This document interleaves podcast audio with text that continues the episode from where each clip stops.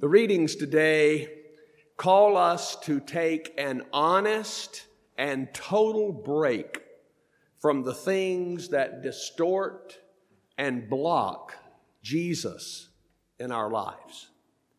Things that are rightly called sin. And this is a message that is badly needed in a time and a place that has embraced what is called nominal Christianity. This means claiming a Christian identity without changing one's lives. Christian in name only. To truly show himself, Jesus gave many extraordinary proofs of his resurrection to his disciples. You know, they start out troubled, questions arise in their hearts. In today's gospel, he eats in front of them so they will not think that they were seeing a ghost. It is then that they are incredulous for joy and finally amazed. It is after they are convinced that he is truly alive and present that Jesus then tells them what he expects. Jesus does exactly what St. Peter does in today's first reading. He opened their minds to understand the scriptures. And he shows how the Jewish prophecies lead to him. He shows them how his death was planned and prophesied. And then he tells them why. Repentance for the forgiveness of sins will be preached to all the nations. And this too is what Peter proclaims in the first reading. He tells the people, Repent, therefore, and be converted so that your sins may be wiped away. In the second reading, John bluntly says, My little children, I am writing this to you so that you may not commit sin. Now, repentance, that is turning away from sin, is necessary for anyone who would be a friend of Jesus because friends do not want to offend their friends. St. John warns of that nominal Christianity in his own inspired way. He said, The way that we may be sure that we know him is to keep his commandments. And then he adds, Those who say, I know him, but do not keep his commandments are liars, and the truth is not in them. Now, this does not mean that Peter and John are saying that Jesus is a tyrant that demands perfection from us.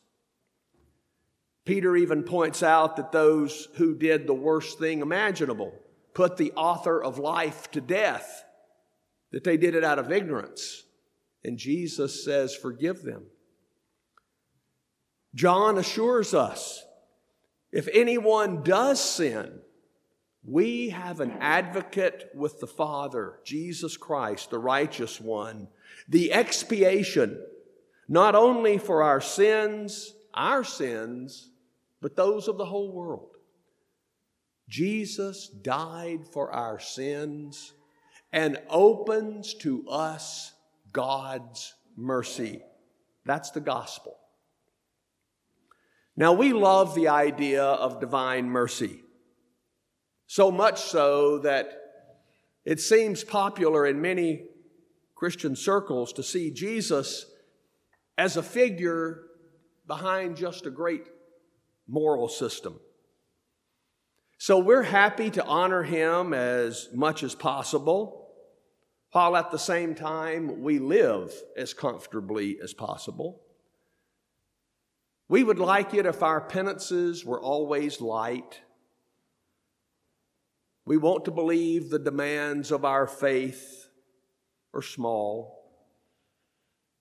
And the fruits that we bear in our lives sometimes do not show Jesus very much, much less convince the whole world. We like the idea of mercy dispensing with repentance. There's a popular idea that God doesn't care so much what we do, even if it's off limits. But repentance is another matter. We want God to shrug off our sins. We do not want, and now I'm quoting from the Catechism, we do not want a radical reorientation of our whole life, a return a conversion to God with all of our heart, an end to sin, a turning away from evil with repugnance toward the evil things that we've done. The Catechism adds that repentance entails the desire and resolution to change one's life. Now, often we don't want that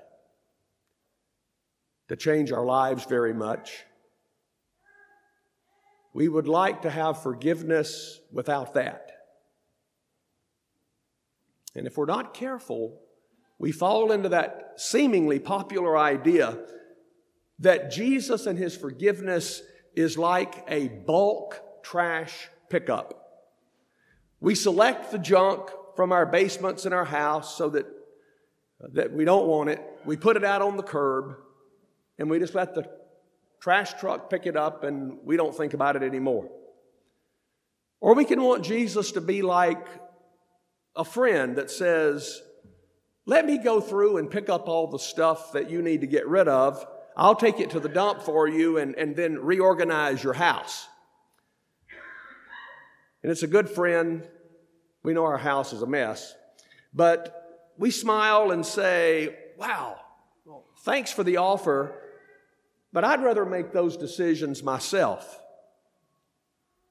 And in a spiritual context, this is saying, no, I'll do it myself. I don't trust Jesus. Can we dare to trust that our life will be better with Him than without Him? Or is Jesus just the nice icing on the cake of our choice? Can we trust that what He asks of us will truly bring more happiness and fulfillment than clinging to our little pet sins? Is it true that being intimate with Jesus will be freeing rather than a burden. This is what Jesus was asking of his disciples as he was proving himself to them. Jesus wants to change us. He did it for the first disciples in today's gospel by making himself known to them in the breaking of the bread and opening their mind to understand the scriptures. And you know, still today, he invites us to trust him. He speaks to us in the scriptures. He comes to us in the Eucharist. This God man rising from the dead is an incredible thing. It's amazing. It's also a bit unsettling. The death and the resurrection of Jesus Christ invites us to discover the greatness of God's love so that our hearts are shaken by that love and shaken by the horror and the weight of sin, so that we do not want to offend God and shudder at the idea of ever being separated from Him. You know, Easter leads us the very next week to Divine Mercy Sunday. And now, on this third Sunday, we are challenged to ask Jesus for the courage to embrace the true meaning of the resurrection. He is forever alive. And He invites us to accept His wonderful but demanding friendship and truly give Him our hearts and our lives. Ask Him and give Him the freedom to change your life every.